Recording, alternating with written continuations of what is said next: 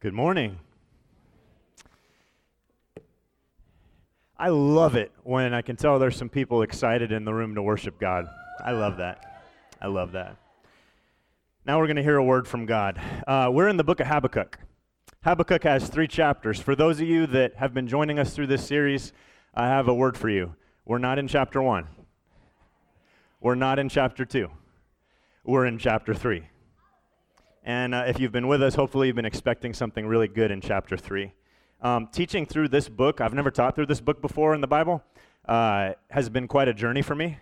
There's been some really uh, heavy stuff that we've walked through. Um, a lot of response from this short series so far that many of you have reached out and just said how it's really spoken to you, it's impacted you, it's been powerful in your lives. And based on the content of this book, what that tells me is that there's a lot of people that are hurting that there's a lot of people that are walking through difficult things, painful things, hurtful things, um, and just being real about that. And, and uh, what we're looking at in the book of Habakkuk is how when we believe that God is good, that doesn't always mean that the things happening all around us are good.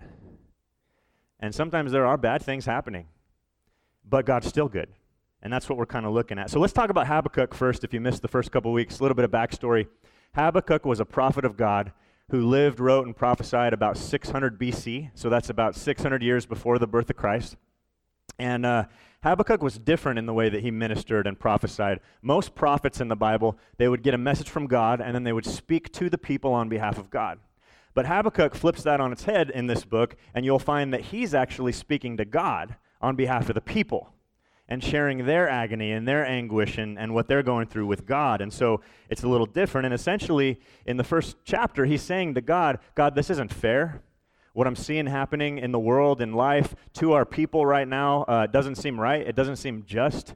You know, we all believe that you're a good God, that you're a fair God, but what we're seeing with our eyes is not matching up with what we believe in our hearts. And they're questioning God, and they're just going through it. And uh, chapter one of the book of Habakkuk is what so many of us do. Uh, he finds himself wondering why what he sees does not match up with what he believes about God. Why is it so often that we believe that God can do something, we believe that God will do something, but he doesn't always do what we believe or even want him to do? That's just a fact of life. Why is it that, that it doesn't always line up? And, and so Habakkuk is in that situation. He finds himself wondering, why is God not fair? He doesn't seem fair. And then chapter 2, which was last week, that's all about waiting, and we hate waiting. We're not patient beings. Uh, but the problem is, th- some things happen in God's time, and you can't rush God's time. And God's time is not our time, it's different from our time. And sometimes we want to rush Him when it's just not His way. And um, so basically, God speaks to Habakkuk. I'm just reviewing to catch you guys up. And He says to Habakkuk that I'm about to do something amazing. In fact, it's so incredible that you would not believe it even if I told you what it was. So if I'm Habakkuk, I'm thinking, finally, God's going to come through. He's going to be fair. He's going to be just. All the good things are going to start to happen. We're going to be a blessed kingdom again. And God says, No, actually, I'm going to raise up your enemies, the Babylonians. They're going to come against you. It's about to get a lot worse for you. That's God's response. And Habakkuk's like, man, I was confused about you. Now I'm really confused. And so in chapter 2, he's waiting on the promise of God. When is the promise going to happen? When is the enemy going to rise up against us? When's the enemy going to get theirs also because they're worse than us? And some of you are in the waiting zone. God, why aren't you moving? Why aren't you answering my prayer? Why aren't you coming through? And the verse we looked at last week for that is, though it linger, wait for it. Okay? Don't give up. Don't just walk away because it's lingering. It says, though it linger, wait for it. Keep waiting because God is faithful and God is good, and His time's not your time. And when, when it is God's time for something to happen, there's nothing you can do to stop it. At the same time, when it's not God's time for something to happen, you can't rush Him. He's God. So don't rush it. And we, talk, we gave a lot of examples of that last week here from our own church. Um, so, chapter 3, there's a change of tone, and it's different and I love it. So if you read all of chapter 1 and all of 2, all the way up to the last verse in chapter 2, which we ended on last week, he's basically saying, Why, God, aren't you doing what I want you to do? And some of you are feeling that way. God, why aren't you answering my prayer? Why aren't you coming through? And in the very last verse, Habakkuk says this He says, I'm confused, I'm doubting. He says, But the Lord, somebody say, But the Lord. He says, But the Lord is in his holy temple. In other words, the king is still on his throne. Regardless of what's happening around me, regardless of the, the dark valley I'm walking through right now and the pain I'm experiencing, God is still God and He's still on His throne. And nothing's going to change that. And then He says, Let all the earth be silent before Him. Hmm. It's a little bit like that psalm that says, You just have to be still sometimes and know that He is God. Simple.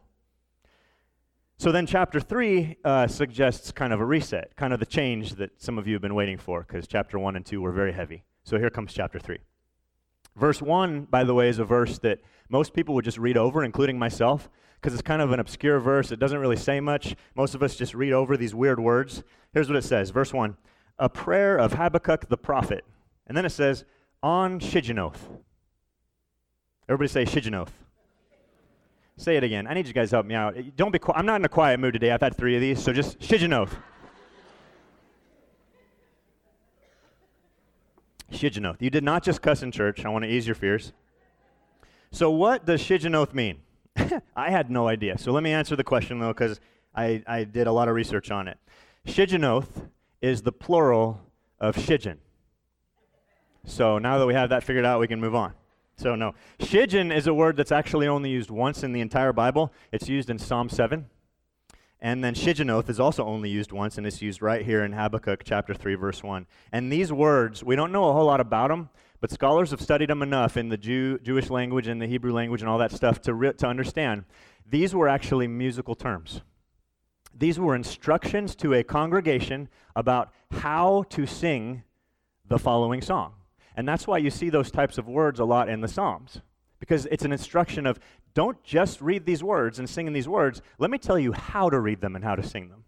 And that adds a lot of meaning to it when you understand that. And so, shigionoth, it's a musical term. So uh, it would be like if I got up here and said, okay, for this next worship song, I want you guys to sing it like a love song to God. That's how you need to sing it. Okay? And then this next song, I want you to sing it with kind of a kind of a bluesy flair. Okay? And, and then this next one, I want you to sing it with some hip hop passion instead of like a dead person. You know what I mean? Like, I'm going to give you instruct. This next one, I want you to do the floss while you're singing it. You know, I can't do the floss, but with God, all things are possible. Um, so let me tell you what Shigionoth means. It's in your notes there. You can read along. It means this to sing with strong emotion, hmm. with impassioned exuberance it means wild, passionate singing with rapid changes of rhythm. Look at that. Even in the Old Testament, they were encouraging rhythmic music, not just slow stuff, right? It means high spirited praise, vigorous enthusiasm. One book I was reading on the subject said, It's not a whiny, cry in your beer ballad. so if you're like, man, I just want to cry in my beer to a country song, that's not what this is. This is different uh, I pulled up an article that said, and I quote, it is praise punctuated with exclamation marks. Yeah, I like that. Like that. Exactly. Thank you. Yeah. That's so good. My help in the front row. So it's praise, but it's praise with exclamation marks. For example, I got a text from somebody this week, and it said, Jared, I just want to let you know that the message last week really hit me in a big way and really spoke to me and impacted my life, and had six exclamation marks at the end. I count them. And, you know, somebody that understands the English language and how to write, you know that you only need one. Like, it doesn't really formally add anything else. But the fact is, when you're communicating, if you add more, it communicates to the receiver more excitement, more emphasis, more passion, more excitement about whatever it is you're saying. You know, I mean, that's just a little casual tip for some of you that haven't learned that yet. When you're sending a text message, an email, like casually, not formal, you don't want to do that in formal writing. But if you add exclamation marks, it actually changes the tone of what you're saying. When you end every line with a period, there's no emotion when the person reads it. And so that's kind of what this is saying. And so, what I want you to understand about Habakkuk chapter 3 is he is doing this full body, all in, exuberant worship to God before God did what he wanted him to do by the way. You know how sometimes it's like, oh, thank you, God, for what you just did. Thank you, I'm so blessed. Oh, thank you that I paid all my bills. Thank you that, man, I, everything's going great in my life. Thank you. That's not what this is. This is passionate worship of God because of who He is, not based on anything that He's done for you yet. That's powerful. That's powerful. In other words, it's not for what you've done, it's not for what I think you might do. This is just praise for who you are, your character, your nature, who I know you to be. And it's all for your glory. It's shigionoth. It's praise before anything even happens, before the prayer request is answered. And so in verse 2, we see Habakkuk says this about God. He says, Lord, I've heard of your fame. I stand in awe of your deeds. And then he says, repeat them. Somebody say, repeat them. He says, do it again, God. Repeat them in our day. In our time, make them known. In wrath, God. In other words, I know judgment's coming, but remember mercy. So, God, do it again. I've seen you do it before, God. I want you to do it again. You know that song that we sing here often that has those words? And I was going to have Justin come up here and sing it, but he's battling a cold, so you're going to have to hear from me. No, I'm not going to sing it. That would be horrible. But the words go I've seen you move, God. You move the mountains. And I believe you'll do it again. Right? You know that song? You made a way where there was no way and I believe we'll see you do it again. It's a powerful song. And God's, I've, God, I've seen you at work. I've seen you move. I've seen you act.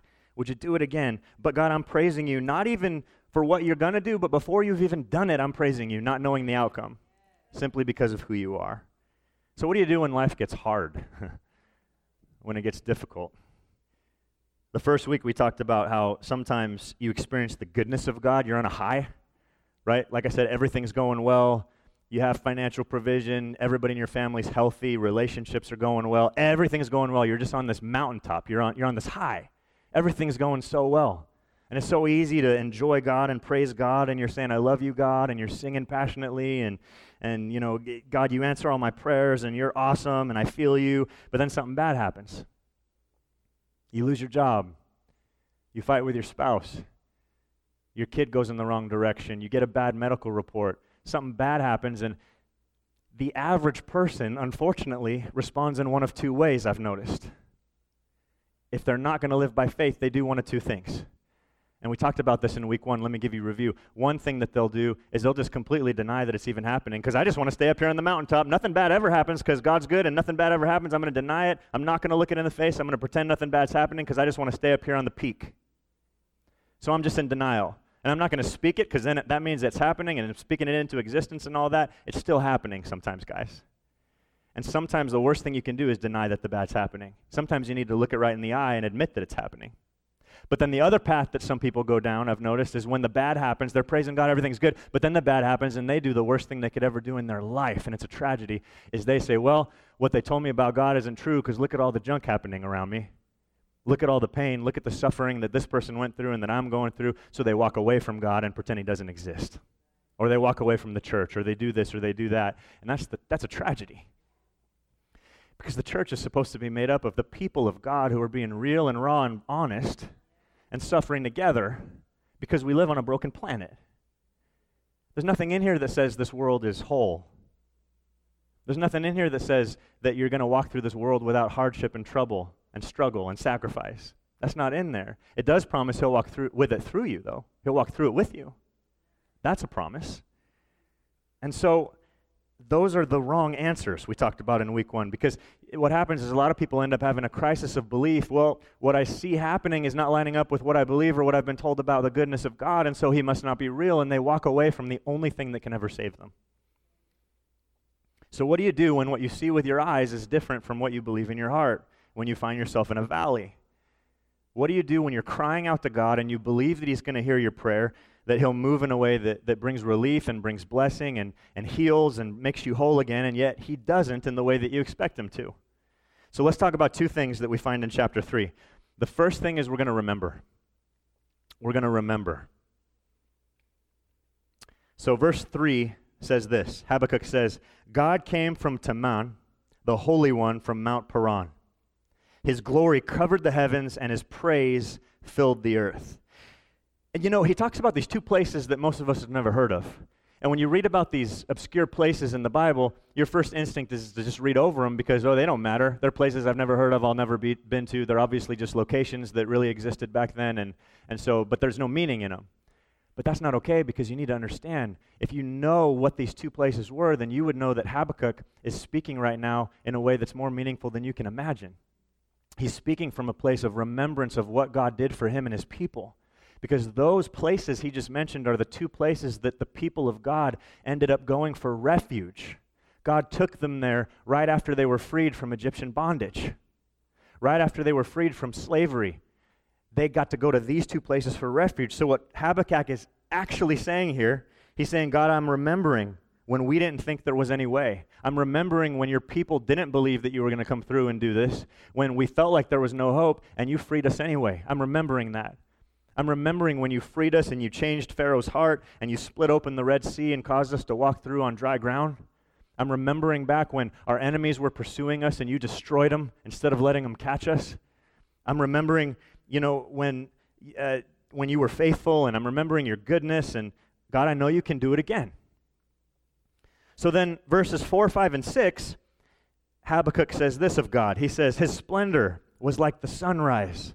He's remembering back. Rays flashed from his hand where his power was hidden.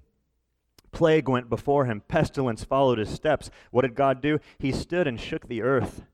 He looked and made the nation tremble. He said, God, I remember your faithfulness. I remember your goodness. I remember your justice.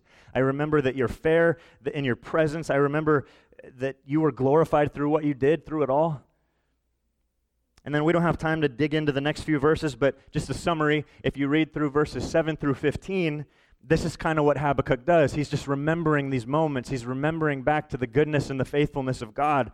And so he's remembering some things that happened to him and some things that perhaps happened to the people that he's leading.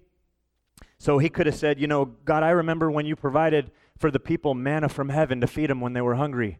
And then the birds delivered the food. And then I remember when water came from the rocks when they were thirsty. I remember when the lion's mouth was shut so it couldn't harm them, and when the three children were thrown into the furnace and they came out not even smelling like smoke. I remember that.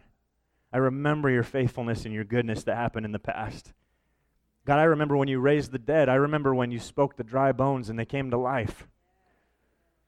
See, sometimes when you're in the valley, you just simply have to remember the goodness and the faithfulness of God that you've already seen. Even if you're not seeing it right there, you can remember the times you did. And this word we don't talk about enough. It's, it's so often repeated in the scriptures that we really should talk about remembering every week. It's mentioned that often. We're instructed to remember, remember, remember. It's that important. It's because God knows you're not going to make it through the valley without remembering. You have to remember. You know, I think back to times when I was questioning God in different seasons, and I remember a moment in college where, where my sin had caught up to me. You've been there? And I just felt kind of broken and, and like this is not where I'm supposed to be. This, this is not what I grew up believing that, that somebody following God, their life should look like. This is like, not, there's, no ref, there's no reflection of Jesus in the way I'm living my life. And I just kind of realized that. And I didn't really know what to do. And I felt like God was not speaking to me anymore. And I couldn't hear his voice anymore. And it was just this dark place for me. And then I remember this moment where I listened to this pastor preaching from the Word of God. And you know those moments where it was like undeniable that God was speaking directly through him right to my ears? This guy didn't know me. I never met him before. But guys, I'm telling you, the exact sins, the exact verses, the exact words that I needed to hear for the exact situation that I was going through in that exact moment. And it just pierced my heart. And I remember that time God spoke to me so clearly and so vividly. Sometimes you just need to remember the vividness of God. You know, I remember dating and waiting for the one that I would eventually marry and wishing God would hurry up because I've been waiting a while. And, you know, it's like, send her now, God. And I remember dating all these girls, and they were really nice, but not one of them, like, encouraged me to be the man of God that I knew I needed to be. Not one of them helped me to be a better man. Not one of them really was the one who was going to help me be on the path that I needed to be on to truly follow Jesus with my life. And I hadn't realized yet at that point in my life that if I'm constantly in the wrong relationship, because I've always got to be in a relationship, I can't be without a relationship, that God knew I wasn't ready yet for the right one. And finally, much later in my life than most of my friends, I met Amy Halderman, who's now Amy McClintock. And she was weird just like me, but in all the right ways. and God gave me my best friend, my prized person, my, my dessert, because you know, the best dessert takes the longest to cook. And so I had to wait longer for her to arrive. And I had to realize that, yeah, I was spending all my time pursuing the wrong ones because I always felt like I had to be dating somebody to the point where, pff, what's God going to do? Like, He can't give me somebody when I'm already with somebody. That's not how it works. And so I just have to look back sometimes and remember that. I remember one time early in our marriage, I may have told this story before, but when we first started the church, there was like 30 of us in the church. And, uh, you know, there was no ability to be paid as a pastor. And so I was working jobs on the side just to survive. And, and we were married and struggling a little bit. And I remember one month we were exactly $97 short on our bills that month. And we were praying and trying to figure out what to do. And that, that same night, guys, a couple from the church knocks on the door and they said, Hey, we don't know what's going on, but God told us to give you this, so here you go. And they left. We opened it up and it was a $100 bill. We paid our bills. We had $3 left to go to Taco Bell that night. It was amazing. it was glorious. You know, but you remember those moments where it's like the timing, guys. You, and some of you can shout coincidence all you want. I don't believe that. That's ridiculous. There's too many of them in my life to be coincidences. I'm not going to go too detailed on this because it's still very personal to me and my family, but I remember several years back getting a, a certain diagnosis for my son and just throwing us off a little bit because it wasn't our plan A for how we were going to do some things. It was a plan B for us. And I, had to just kind of look at it and say, you know what? Just because something is happening in our life that's not exactly the way that we dreamed and planned for it to be, does not mean that it's going to be bad. And even if it is bad, I'm still going to choose to trust God through it. And I'm still going to believe that He's good. And I'm, I've wrestled with God over this. We've wrestled. We had wrestling moments in our family where we wrestled with God.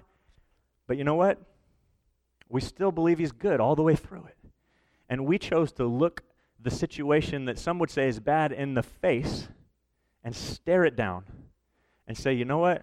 We're going to acknowledge this and take all the solutions and help that God is throwing our way to, to help and fix it.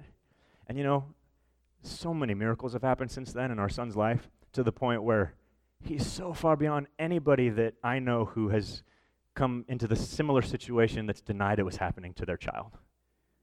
And because we embraced rather than deny and ignore, looked it in the face and kept walking with God through it, even though it was hard and we wrestled through it. And sometimes you just have to look back through life and remember the goodness and the faithfulness of God. So, what do you do? You remember. And then the second thing, let me tell you what not to do because I hear this word a lot. Don't just endure. Okay, because you, you hear that some, man, I'm going through a difficult time right now, but I'm enduring. I'm going to endure, you know, and get through it. Enduring is a passive word that means something's happening to you and you're just going to hang on until you get through it. That's enduring. What I'd rather see everybody do is embrace. Not just embrace God as you go through it, but even sometimes, and this is going to be hard for some of you to hear because it's really hard to do, even sometimes embrace the difficult situation.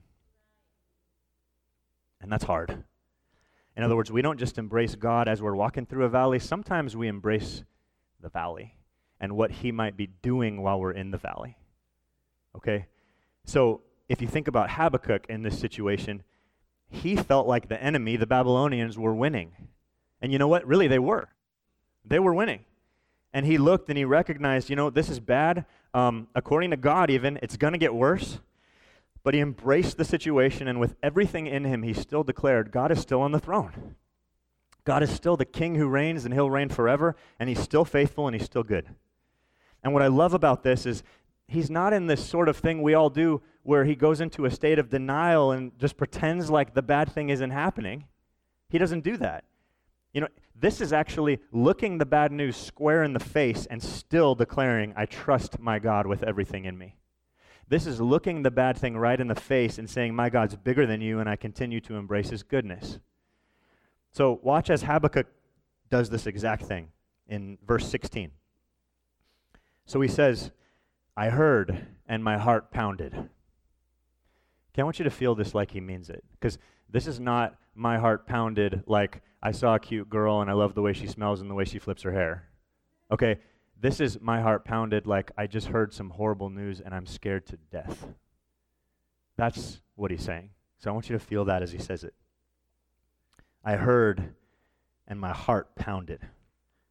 My lips quivered at the sound. Decay crept into my bones and my legs trembled. God just told me he's going to raise up the Babylonians and come against the people that I love with the enemy. He says, Yet I will wait patiently for the day of calamity to come on the nation invading us. He says it's bad, it's going to get worse, it's going to be brutal, there's going to be tremendous suffering. But then he says this though the fig tree does not bud and there are no grapes on the vines, these are bad situations, though the olive crop fails and the fields produce no food, though there are no sheep in the pen and no cattle in the stalls.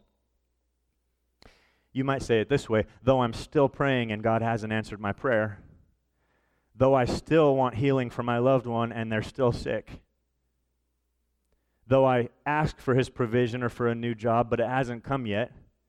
Though I pray for a solid, thriving, healthy marriage, but it's still not happening yet. Though I lost something that I never thought I would lost, lose. Though I wanted to have a great year, but this was the worst year I've ever walked through. Whatever it is you're saying, if you heard my story last week, though I'm praying for my friend to be healed, but he's still not healed from his pain, Habakkuk says, Yet I will rejoice in the Lord, I will be joyful in God my Savior. In other words, there's dozens of reasons why I might not rejoice. So maybe there's more than dozens. But this is not a half hearted song to God. This is Shigionoth. This is full body, full soul, everything within me declaring the praise and the goodness of the glory of God. That's what that word means. Even though I do not see what I want to see. Before the prayer is answered. What's he doing? He's wrestling and he's embracing at the same time. This isn't a half hearted, partial declaration to God. This comes from the depths of his soul. This is a faith that worships even when things are not right. This is a faith that praises even when there's problems right in front of your eyes. This is a faith that gives God praise even when you don't see the results yet. This is a cry from the depths of your heart, believing in the goodness of God even when you're walking through something painful. This is chapter 3. It's the praise before the provision. This is praise with exclamation points, not for what God might do, but for who he is. What does Habakkuk mean? Do you remember week one? His name literally means to wrestle and embrace. And it's okay to do both at the same time. In fact, you need to do both at the same time. God, I'm wrestling. I don't understand. I don't like this. It's okay to say that to God. Did you know that? But yet I embrace you. And I trust you. You know, when, when my daughter Evie was less than a year old, I was home alone with her one day, and she walks over to the fireplace, and I wasn't even thinking, and she plants her hand right on the glass. And the blood curdling scream that came out of her was like nothing I've ever heard of, and I still have PTSD over it. and I remember rushing over to her and scooping her up in my arms and looking down at her little hand. Not even a minute later, her hand's twice as big. It's bright red. There's huge bubbles all over it. I thought I permanently damaged my precious little girl's hand. And I'm home alone and I'm freaking out. And I get Amy on the phone, and she's five minutes away having coffee with a friend. She's like, Put it in ice. I'm coming home. I'll be right there. I'll be there in five minutes. We'll take her to urgent care or ER or whatever we need to do. I could barely get the words out to even explain to my wife what was happening. But she rushes home. And let me tell you that five minutes between that moment and when my wife got home felt like five hours. Because my my child in my arms is screaming her head off and crying her eyes out in pain not knowing what's happening not understanding super confused. I rush her into the kitchen. I push her hand down into some ice to try to give her some relief. And i remember it like it was yesterday because while I'm holding her hand in the ice, she's looking up at me. She's less than one years old. She's making eye contact with me and crying out to me and screaming. And she couldn't use words yet, but I can translate. because exactly what was going through her mind was, Daddy, no, no, stop doing this to me. No, no, why are you doing this to my hand? It hurts more. Why? No, no, no. Can't we just go play? Why is this happening? No, no, this isn't fair. Why are you part of this? Why are you holding my hand in this ice? Trying to wrench your hand out of it while I'm holding it in. That eye contact was brutal. But you know, the whole time, I'm trying to paint a picture here for you, the whole time that she was locked on my eyes and crying out, Why, why, Dad, why? She was also embracing me so hard on my other arm that you could still see the marks two hours later. She wasn't letting go.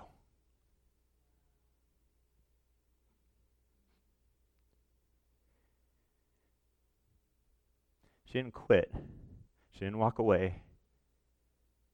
But through the pain and through the agony, she was able to wrestle with why are you a part of this? At the same time as not letting go of her father, who she knows loves her.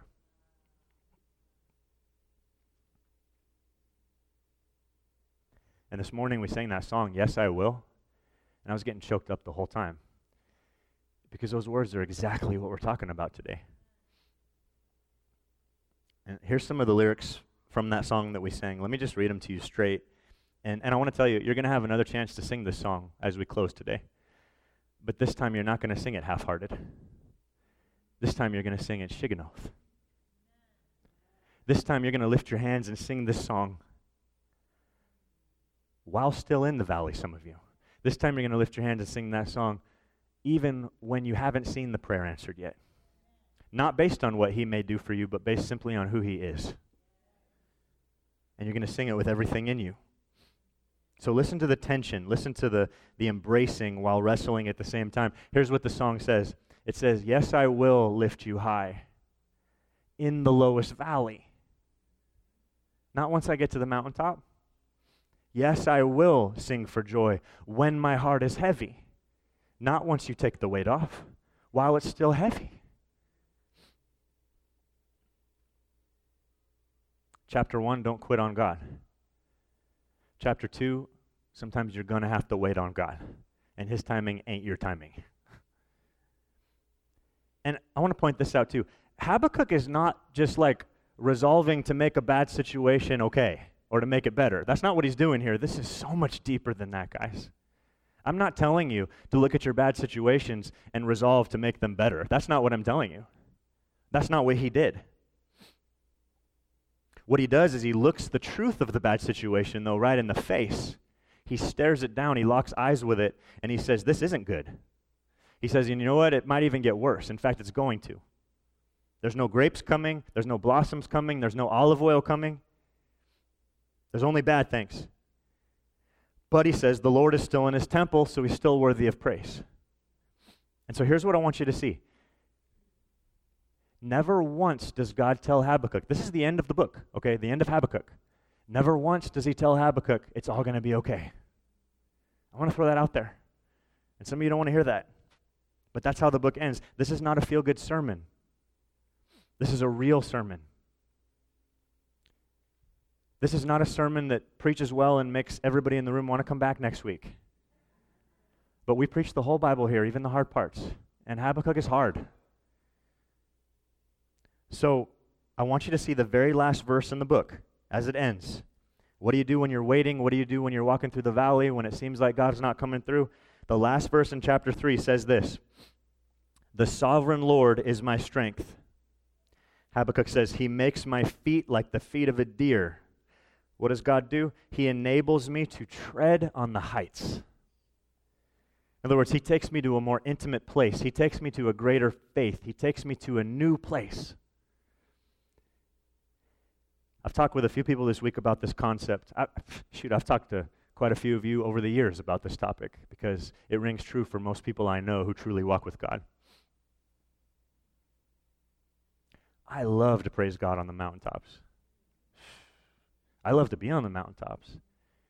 I've been through a lot of mountaintops, over and back down. we see mountaintops all the time in the lives of the people here in this room, in this church. We see miracles. We've seen people healed of stage four cancer. We've seen over 200 people baptized here in the last few years. We've been on the mountaintops, okay? Been on the mountaintops in my own marriage, in my own family, in my own jobs and relationships, all that stuff. I've been on the mountaintops many times. I enjoy God on the mountaintops. I love to praise Him and worship Him on the mountaintops. But you know where I get to know Him intimately, deeply, and personally is in the valleys. I love to shout from the mountaintops and brag about him and all that he's done and share it as evidence to all of you of his goodness. And we do that around here. But where I've gotten to really know him intimately, where I have a deep relationship with the God who created the universe through Jesus Christ, it's in the valleys. And when you start to have that perspective on God, you can kind of get to that point where you can actually do what James says to do in James chapter 1, where he says, I consider it pure joy. What? I can tell you factually, not every time still, guys, but there are moments where I'm literally walking through a dark, painful place, and I actually have experienced joy in those places. And it's bizarre and it's wonderful. But if you change your perspective and you keep working on it, you can get to this place where I consider it pure joy. Whenever I don't understand, whenever things don't make sense, he says, whenever I face trials of many kinds, because I know that these trials, these hardships, these difficult things, these pains, he says they develop perseverance. They strengthen you. And perseverance must finish its work so that I may be mature and complete, not lacking anything. See, it's required. You can't grow without it. And I don't know all the specific situations, everything that's happening, but I think there's people in the room that it's time to praise God even when you don't see it. And it's time to lift him high and worship and bless his name even before he comes through in the way you think he should. To praise him and cry out to him in adoration, to exalt him, not just for what he's done or may do, but for simply who he is. Because he's still on the throne from everything inside of you. And so, what I want you to understand is you cannot have chapter 3 type of intimacy with God without chapter 1 confusion and chapter 2 waiting. You can't have it. You got to go through it all. There's something God does in us in the valleys. It's a, it's a trust building process, it's a passion, it's a faith building thing. So, what do you do when you're in the valley? You remember the goodness and the faithfulness of God, and you embrace all the way through it. You don't walk away. You keep embracing, even when you're wrestling, even when you're struggling, you continue to embrace all the way through it.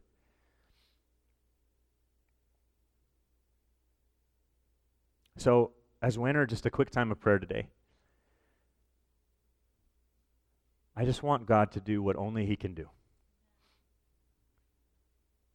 And so, those of you in the room who you're in chapter 1 or you're in chapter 2, and you're in this valley, you're in this place where you're struggling, I don't know what it is, it's different for everybody.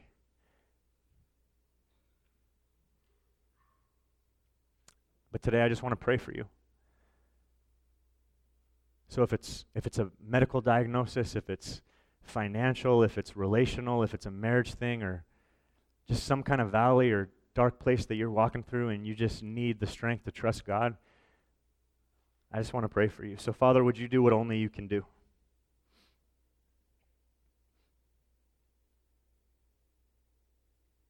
God, while we are waiting, we choose to praise even though we're hurting, God.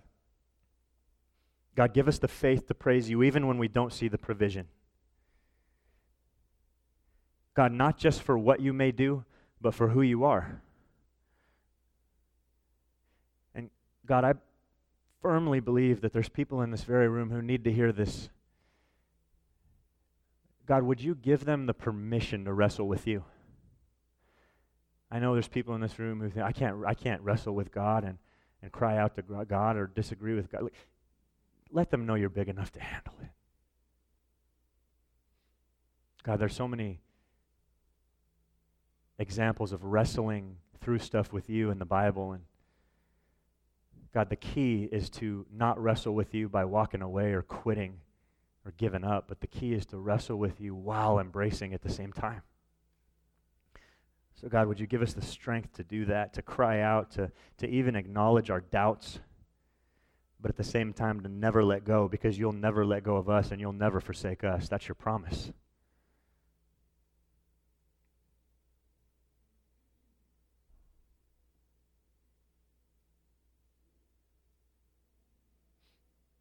Would you guys stand with me real quick?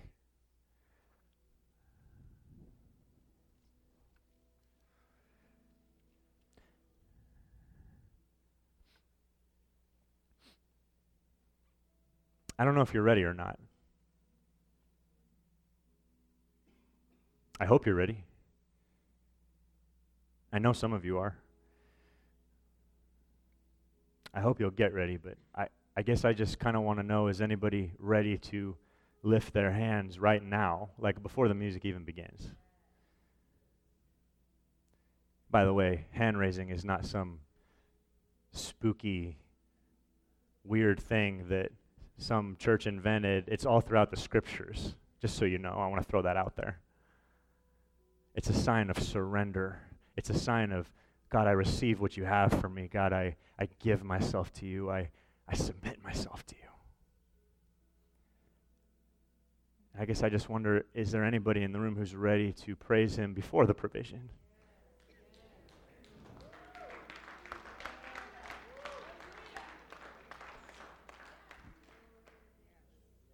to lift him high, even if you're walking through what seems like the lowest valley. To give him all the glory, even if you're on the ground floor of that valley. To trust him and just to say, You are good and you are faithful, and I remember and I embrace no matter what I'm walking through.